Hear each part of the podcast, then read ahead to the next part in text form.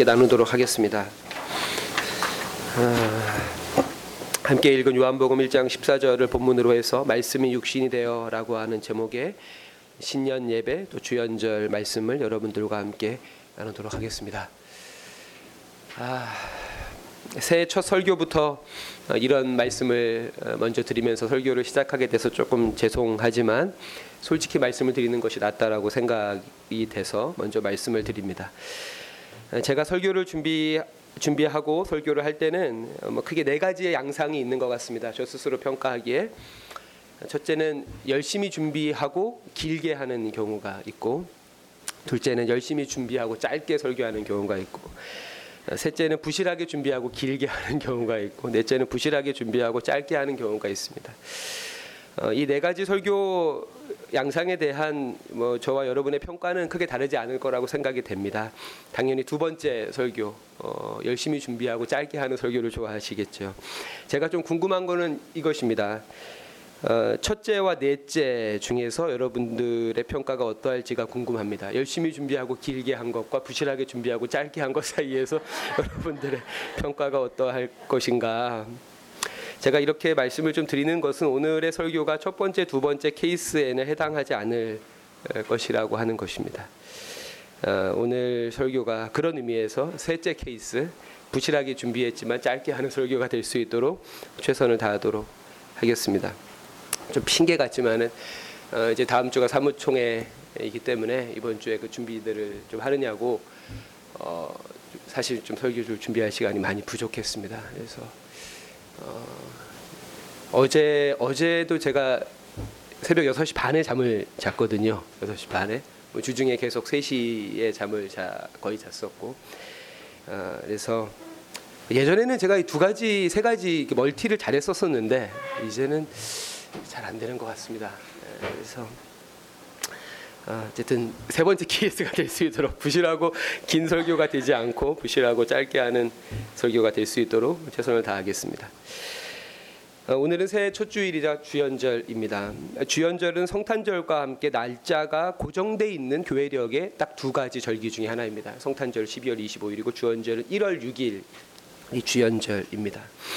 그래서 주연절 기는 고무줄처럼 어떨 때는 4주가 되기도 하고 어떨 때는 9주가 되기도 합니다. 올해 같은 경우가 주연절기가 최대로 긴 9주가 되는 그런 해라고 할 수가 있습니다.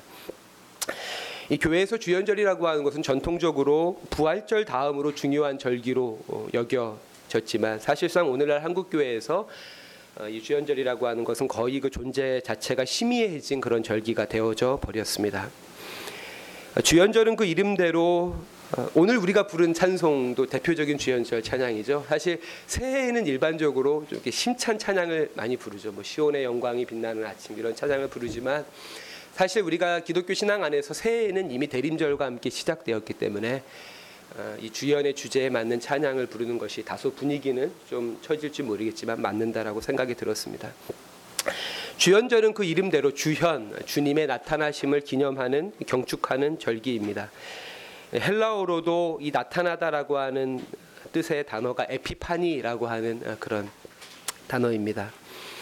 어, 그래서 이 주연절의 시작을 예수님의 공생애의 첫 번째 사건인 요한에게 세례 받는 사건으로 이 주연절의 시작을 삼는 것이고 그래서 오늘 이 주연절 첫 주일을 우리는 수세주일 영어로 하면 Baptism of the Lord라고 하는 주님이 세례 받으심이라 라고 이렇게 부르는 것입니다. 주님이 나타나셨습니다. 그분이 더 이상 자신의 존재를 감추지 않으시고 드러 자신의 존재를 드러내셨습니다. 어, 이를 로우만이라고 하는 교수는 하나님께서 온 우주와 인류를 향한 결코 철수할 수 없는 사랑의 교두보를 확보한 사건이다라고 이야기합니다. 사랑의 교두보를 확보한 사건이다라고 이야기를 합니다. 오늘 본문 말씀에서도 우리가 읽진 않았지만 18절 말씀에 본래 하나님을 본 사람이 없으되 아버지 품속에 있는 독생하신 하나님이 나타내셨느니라라고 성경은 말하고 있습니다. 하나님이 나타나셨습니다. 그리고 그리스도인들이라고 하는 사람들은 나타나신 주님을 보는 사람들입니다. 그리고 더 나아가서 볼 뿐 아니라 그분을 영접하는 사람들입니다. 그래서 우리가 오늘 읽은 본문 바로 앞절에 앞 앞절에 영접하는 자, 꼭 그 이름을 믿는 자들에게는 하나님의 자녀가 되는 권세를 주셨다라고 하는 유명한 말씀이 기록되어져 있습니다. 주님을 본다는 것은 어, 무엇을 뜻하는 것일까요? 안타깝게도 오늘날에는 주님을 본다, 주님을 봤다, 주님의 음성을 들었다라고 하는 사람들을 경계해야 되는 어, 그런 어, 안타까운 상황이긴 하지만 그럼에도 불구하고 우리 그리스도인들은 세상에 나타나신 주님을 보는 사람들이어야 합니다. 그렇다면 우리는 주님의 무엇을 보아야 할까요? 주님의 무엇을?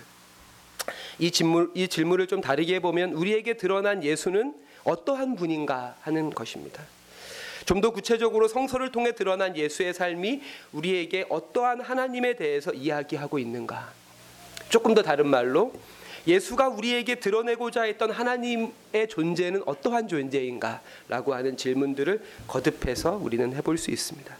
우리 오늘 말씀에 이어진 말씀을 한번 같이 읽어볼까요? 요한복음 1장 14절부터 18절까지 말씀을 한번 읽어보도록 하겠습니다.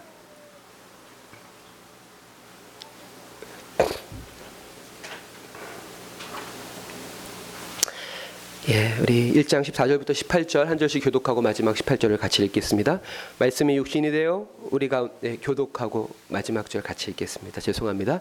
말씀이 육신이 되어 우리 가운데 거하심에 우리가 그의 영광을 보니 아버지의 독생자의 영광이요 은혜와 진리가 충만하더라.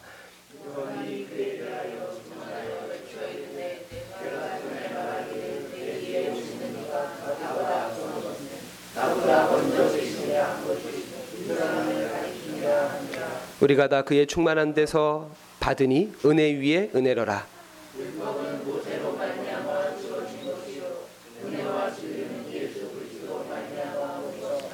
같이 읽겠습니다. 본래 하나님을 본 사람이 없으되 아버지 품속에 있는 독생하신 하나님이 나타내셨느니라.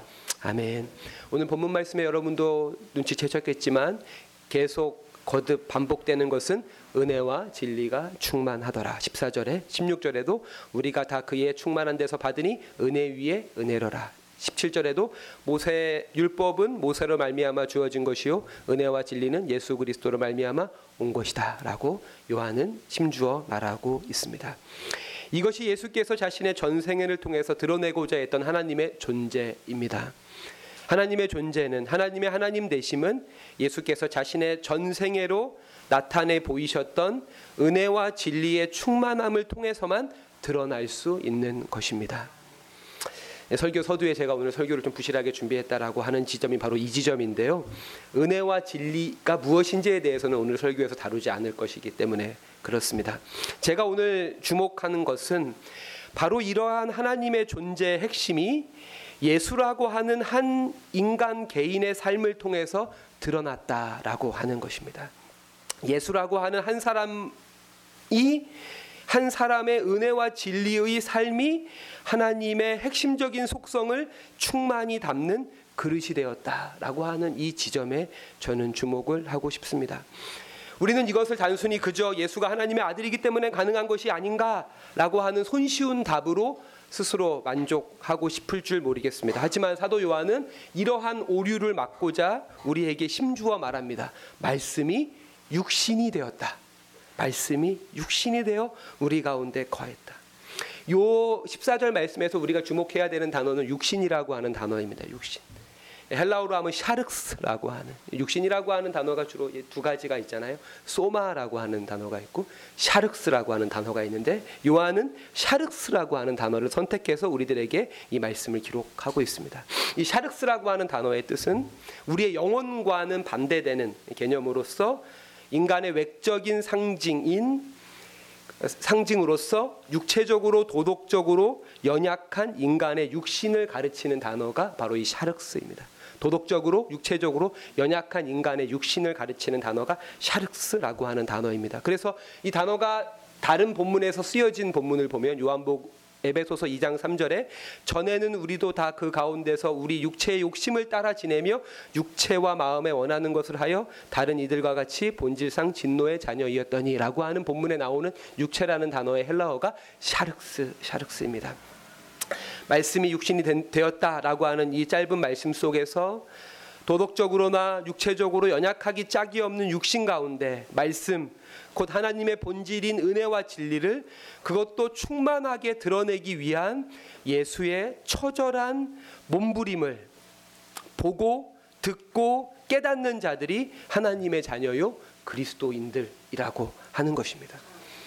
연약한 육신 안에 하나님의 존재를 담으려는 그 예수님의 처절한 몸부림이 바로 우리가 보아야 되고 들어야 되고 깨달아야 하는 예수 그리스도의 참된 모습이다라고 하는 것이죠. 어, 오늘 제가 그림을 보여드리진 않겠지만 20세기 초반의 독일의 초현실주의 화가였던 막스 에른스트라고 하는 사람이 그린 그림 중에 세 명의 목격자 앞에서 아기 예수를 체벌하는 성모 마리아라고 하는 그림이 있습니다. 나중에 혹시 독일 쾰른을 가시면 이 쾰른의 가장 큰 박물관인 루드, 루드비 박물관이라고 하는 곳에 이 그림이 전시되어져 있는데요. 아주 도발적인 그림이죠. 세 명의 목격자가 창문 밖에서 집안을 들여다보고 있고 그 집안에서는 마리아가 예수 아기 예수를 어, 이렇게 어, 우리가 엄마가 이 똥기저귀 갈 때처럼 예수를 뒤집어 놓고 이 엉덩이를 때리는 그래서 엉덩이가 어- 엉덩이에 예- 마리아의 손- 손자국이 예수님의 엉덩이에 빨갛게 새겨져 있고 마리아의 얼굴에는 정말 거의 분노에 가까운 어, 이 표정이 서려 있는 그런 그림입니다. 그런 그림.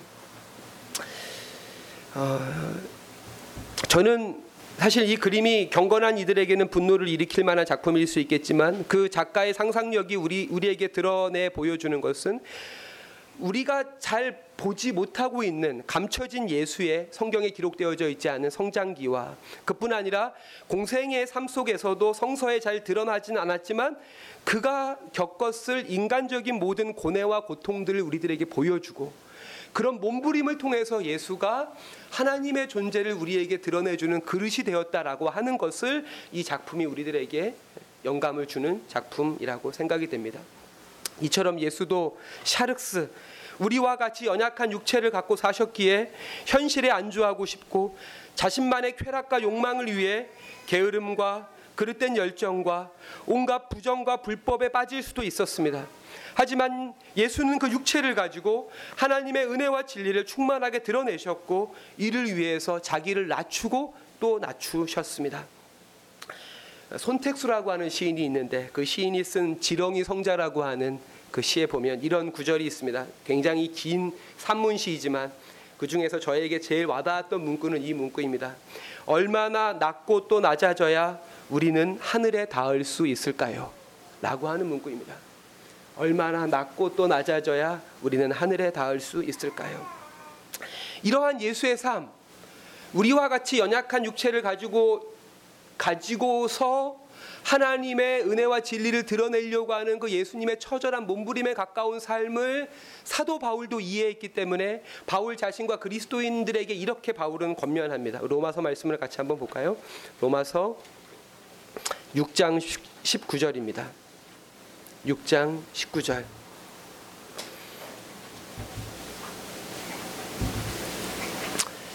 로마서 6장 19절. 같이 한번 읽겠습니다. 시 같이 읽을까요? 6장 19절입니다. 시작. 너희 육신이 연약함으로 내가 사람의 예대로 만하노니 전에 너희가 너희 지체를 부정과 불법에 내주어 불법에 이른 것 같이 이제는 너희 지체를 의에게 종으로 내주어 거룩함에 이르라. 아멘. 아멘. 우리가 그의 영광을 보니 여기서 이 본이라고 하는 단어가 데아오마이라고 하는 단어로서 가까이서 보다, 관찰하다, 방문하다, 방문해서 보다 이런 뜻이 있습니다. 우리가 진정 보아야 할 예수님의 영광의 진 면목이 바로 이것입니다. 이건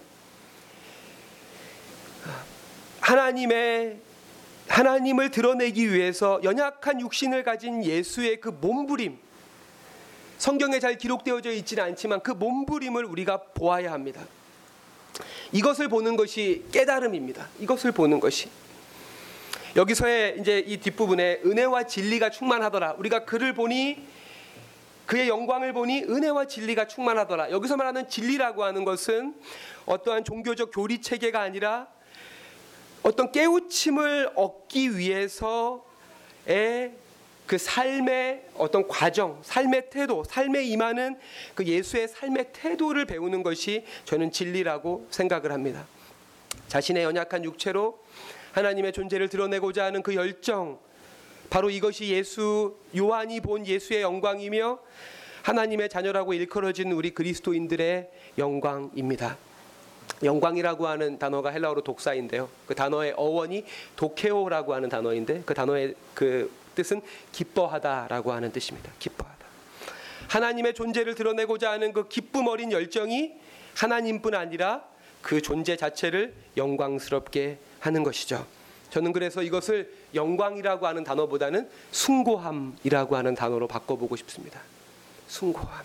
그러한 살 그러한 삶은 숭고한 삶이 되는 것이죠. 2015년에 저희 교회를 어, 방문하셔서 이렇게 특강을 해주셨던 그 CBS의 변상국 대기자가 쓴 책 중에서 우리 이렇게 살자라고 하는 이제 책이 칼럼집이 있습니다. 사실 어, 사파가 훨씬 더 많아가지고 글로만 이렇게 모으면 정말 짧은 책이 될 텐데 그림이 많아서 좀 두꺼운 책이 된 그런 책인데요. 그 변상욱 대기자가 그 책에서 이런 이야기를 쓰고 있습니다. 숭고한 인생이란 숨 숨을 쉰 시간의 합이 아니라 숨이 멎을 듯한 순간의 합이다라고 이렇게 말을 합니다. 숭고한 인생이란 숨을 쉰 시간의 합이 아니라 숨이 멎을 듯한 순간의 합이다. 그러면서 그 다음에 더 이상 변명하지 말고 증명하자라고 이렇게 이야기를 합니다. 내가 누구인지를 더 이상 변명하며 살지 말고 증명하며 살자. 내가 누구인지를. 사랑하는 성도 여러분, 말씀을 마무리하겠습니다. 저는 2019년 새해에 여러분들에게 이 영광이, 이 기쁨이, 이 숭고함이 여러분의 삶에 깃들기를 원합니다. 우리의 육신이 연약합니다. 예, 밤을 새고 하면 힘이 들죠. 그 도덕적으로도 연약합니다. 영적으로 연약합니다. 하지만 예수도 우리와 같은 육신을 가지고 33년을 사셨습니다. 그리고 그분의 삶은 하나님의 존재를 드러내는 삶이 되셨습니다. 그렇기에 우리는 그분의 삶을 영광스럽다고 말하고 그분의 삶을 보며 우리가 함께 기뻐하고 그분의 인생을 숭고하다라고 말하는 것입니다. 너무나도 연약한 우리의 인생을 성공을 넘어 숭고함으로 이끄시는 성령의 부르심에 순종함으로 그 성령의 도우심과 능력을 경험하며 그렇게 여러분에게 하나님을 나타내신 그리스도처럼 세상 속에서 그리스도가 여러분을 통해 나타나는 2019년 한 해가 되시기를 부탁을 드리겠습니다. 기도하겠습니다. 자비하신 하나님 아버지, 저희들에게 2019년 새해를 허락하여 주시니 감사를 드립니다. 하나님, 2019년 새해에도 비록 우리의 육신은 점점 더 연약해지고 나약해지고 초라해져 가더라도 우리의 육신이라고 하는 이 연약한 이 몸을 그릇 삼아 자신을 나타내길 원하시는 하나님의 그 크신 계획과 우리가 알 수 없는 신비를 저희들이 따라 우리의 삶 속에 우리의 인생 속에 우리의 시간 속에 우리의 일상 속에 하나님의 존재를 담는 그릇으로서의 그 인생의 숭고함을 그 기쁨을 그 영광을 우리가 누리며 살아갈 수 있도록 저희들의 1년 2019년 한 해를 주님께서 축복하여 주시고 도우시고 인도하여 주시옵소서. 예수님의 이름으로 기도합니다. 아멘. 아멘.